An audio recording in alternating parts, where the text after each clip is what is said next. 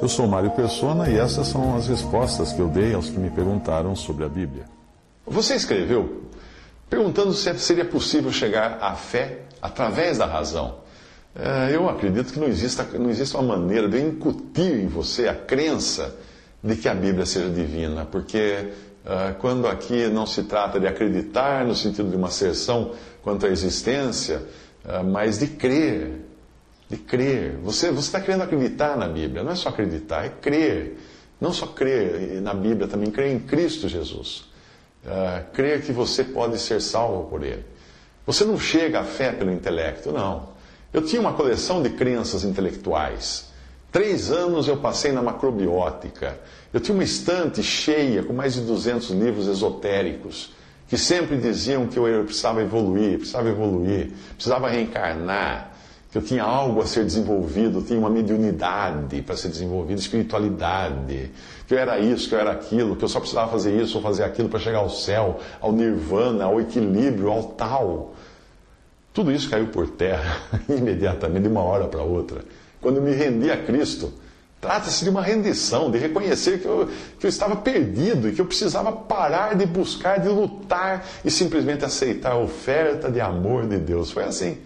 E é por isso que se chama conversão. Você está indo para um lado, escute alguém dizer assim, meia volta vou ver, aí você dá um giro nos pés e toma outro rumo.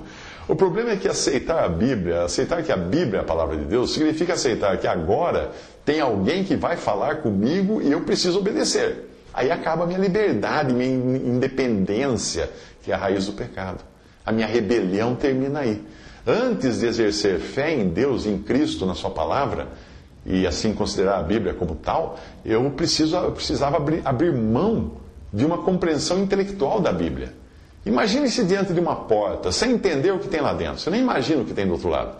Aí você passa a vida matutando sobre o que existe do outro lado, mas você nunca dá o passo de atravessar a porta. Aí um belo dia você dá o passo. É um momento de desequilíbrio, claro, de incerteza, claro. Não é racionalmente lógico. Você está dando um passo para dentro porque você não sabe o que é. E se for um poço de elevador, o elevador não está lá? O que é? É tudo escuro. Mas é exatamente isso que acontece. Isso que fica, que a fé faz você fazer. A fé vai ser o seu corrimão nesse passo. O único corrimão. Nós não podemos compreender Deus, nós não podemos compreender a, palavra de Deus no sentido intelectual da palavra, nós só podemos crer nela. Você não compreende completamente o seu celular, o seu smartphone. Você compreende? Você, você sabe como é que funciona o smartphone? Não, mas você, você usa, você aceita que funciona e você usa. Seria, você seria tolo se decidisse que só iria usar celular quando compreendesse perfeitamente a sua tecnologia. Nunca você vai fazer isso. Eu não compreendo Deus, mas eu o aceito e a Cristo como meu Salvador. Eu jamais vou entender como é que o Criador por me amar tanto, entregou seu filho para morrer no meu lugar, pagando por minhas culpas. Eu nunca vou entender isso. Isso é algo que vai além da razão. Pense bem, o próprio Filho de Deus vindo ao mundo na forma de um homem para morrer, o Criador do universo tomando a forma humana e ainda na forma de um servo, morrer para assumir a culpa de um verme como eu. Dá para entender isso? Não, não dá para entender. O mesmo é, é da Bíblia, você não vai entender a Bíblia. É por isso que se chama fé. Por isso que chama fé da, da, qual nós só temos a definição uma única vez na Bíblia, em Hebreus 11, 1, que fala: a fé é o firme fundamento das coisas que se esperam e a prova das coisas que se não veem. Isso é fé. Quando eu falo da Bíblia com, com tanto carinho que eu tenho por ela, é porque a, a carta de um pai só faz algum sentido quando você é filho dele. Para qualquer outra pessoa, a carta de um pai é uma coisa banal, mas para o filho dele é uma coisa importante. Qualquer estudioso pode conhecer a Bíblia como um livro, o seu estilo, sua história. As universidades estão cheias de pessoas que conhecem a Bíblia de, de capa a capa. Mas é o autor da Bíblia que você precisa conhecer. Eu não vou entrar nesse assunto porque eu passaria horas falando aqui sem saber se você está realmente interessado em conhecer a fundo o que é a Bíblia, a sua origem, o seu poder, o seu autor principalmente. Caso você esteja, eu sugiro que você até busque para conhecer mais a Bíblia, né, a validade da Bíblia, leia um livro muito interessante, me ajudou muito, chama-se Evidências que Exigem um Veredito, de um autor chamado Josh McDowell. e ele tem outros livros sobre o tema também. Eu e você sabemos que é mais fácil escrever um livro sozinho do que em grupo, porque eu sei que você também é um escritor. Geralmente, livros escritos em grupo acabam tendo algumas discordâncias se o livro não for coeso e tiver um mesmo pensamento, se o grupo não for coeso, não é? Se o grupo não se comunicar o tempo todo, eles acabam escrevendo um livro que não tem pé nem cabeça.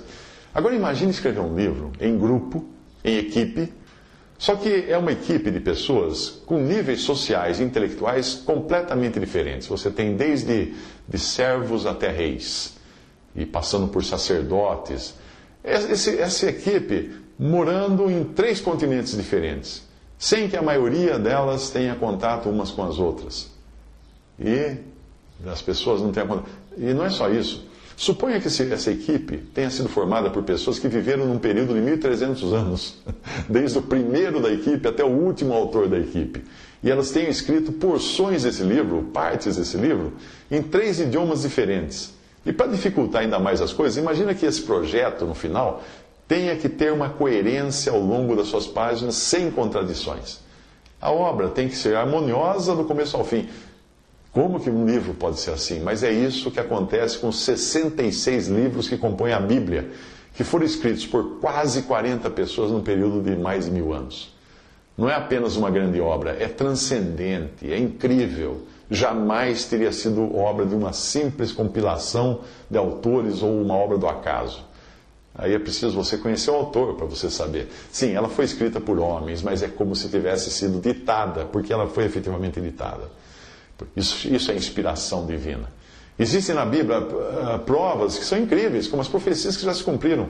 A destruição parcelada de Tiro, por exemplo, é uma das profecias que já se cumpriram. Eh, já que dá para ler o que a Bíblia previu a respeito e comparar com o que já é história. A Bíblia conta que a cidade de Tiro seria destruída, em Ezequiel 26, 8, e que muitas nações se voltariam contra Tiro, em Ezequiel 26, versículo 3, que as suas muralhas seriam jogadas no mar e seria convertida numa penha, numa rocha, uh, em versículo 4, de Ezequiel 26, que os pescadores usariam para secar suas redes, versículo 5. Diz também que seus despojos seriam lançados no mar, sem o que não, não serviria para enxugar as redes né, dos pescadores, e que nunca mais seria reconstruída.